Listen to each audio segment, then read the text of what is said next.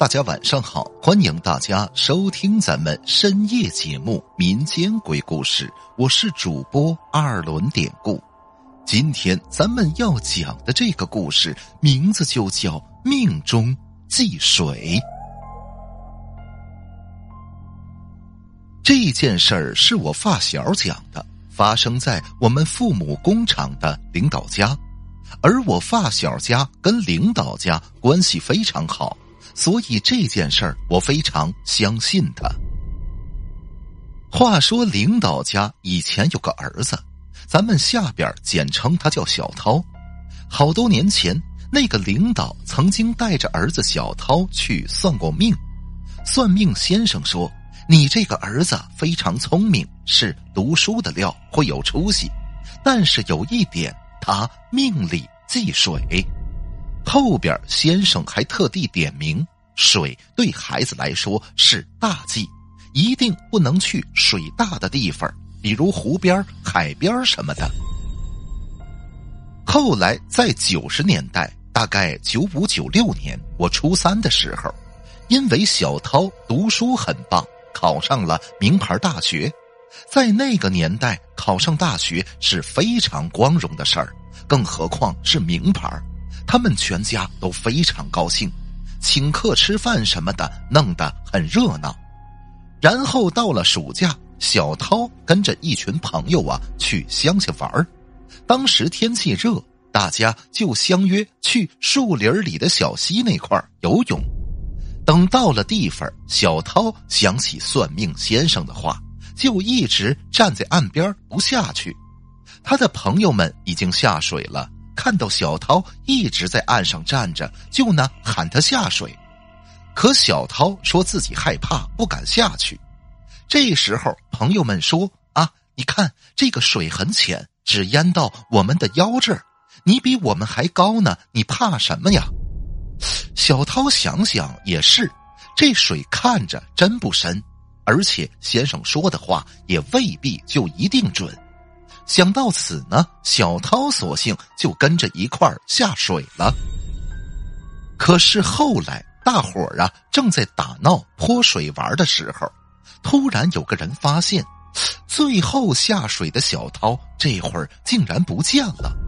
于是大家呢就开始四处的寻找，可是找了半天也找不着。正在大伙纳闷小涛去哪儿了的时候，突然。小涛从不远处的上游站起身来，在那儿大口的喘气儿。朋友们一看，就都围过去问他怎么回事儿。小涛说自己刚才正玩呢，突然脚下一空，紧跟着整个人就踩不到水底了。沉下去之后，自己眼睛也看不太清楚，就瞎扑腾。这好不容易才扑腾的站了起来。可是没想到自己已经跑出去那么远了。这时候大家再看，就发现小涛脖子上之前戴的那块辟邪的玉，现在已经不见了。当时小涛也发现了，自己也是吓得不轻啊。后来这件事儿以后，小涛就对水彻底有了阴影。过了些日子，他家有个亲戚，忘了是在连云港还是大连了，反正是在一个军区工作，就邀请小涛呢去那边玩简单的说，小涛去了以后，在军区里有个游泳池，平时人也不少，亲戚呢便喊小涛一块去游泳。小涛想起上次在小溪的事儿，也是不敢下水。亲戚说：“池子里这么多人游泳呢，还有好几个安全员那池子里的地面也是平的，不比山里小溪有暗坑和漩涡什么的。所以说那是绝对不会出事儿的。”小涛想想也是有道理，就这么大的游泳池，还那么多人，能出什么事儿呢？可是等下水之后不久，跟上回一样，没一会儿的功夫。大家又看不见小涛了，大伙儿顿时就慌了。几个安全员在池子边来来回回转着圈的找，过了有二十分钟吧，终于找到小涛。当时整个人呈一个大字形，沉在了泳池的一个角落。当时人已经没有呼吸了。很快，家人得知噩耗，那是呼天抢地，哭了几天几夜呀。后来他们家办白事我们也都去了。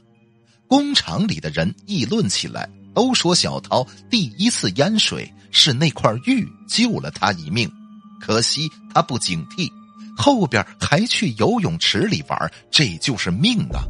当然，也有人私底下说这是报应，因为那个领导贪污了厂子很多钱和货物，还以权谋私，害得好些工人分不到房子，这是报应在他儿子小涛身上了。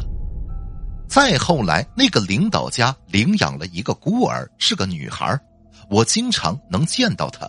那孩子很沉默，不爱说话，现在也有二十出头了。不过有一回说话，那丫头也说自己怕水，我就不知道他说的怕水是不是跟之前小涛的事儿有关系了。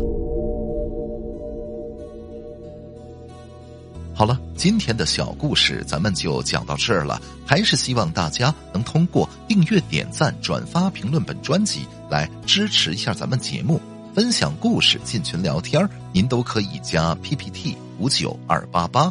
节目最后，典故在此，感谢您收听咱们民间鬼故事。那朋友们，咱们就下集再见。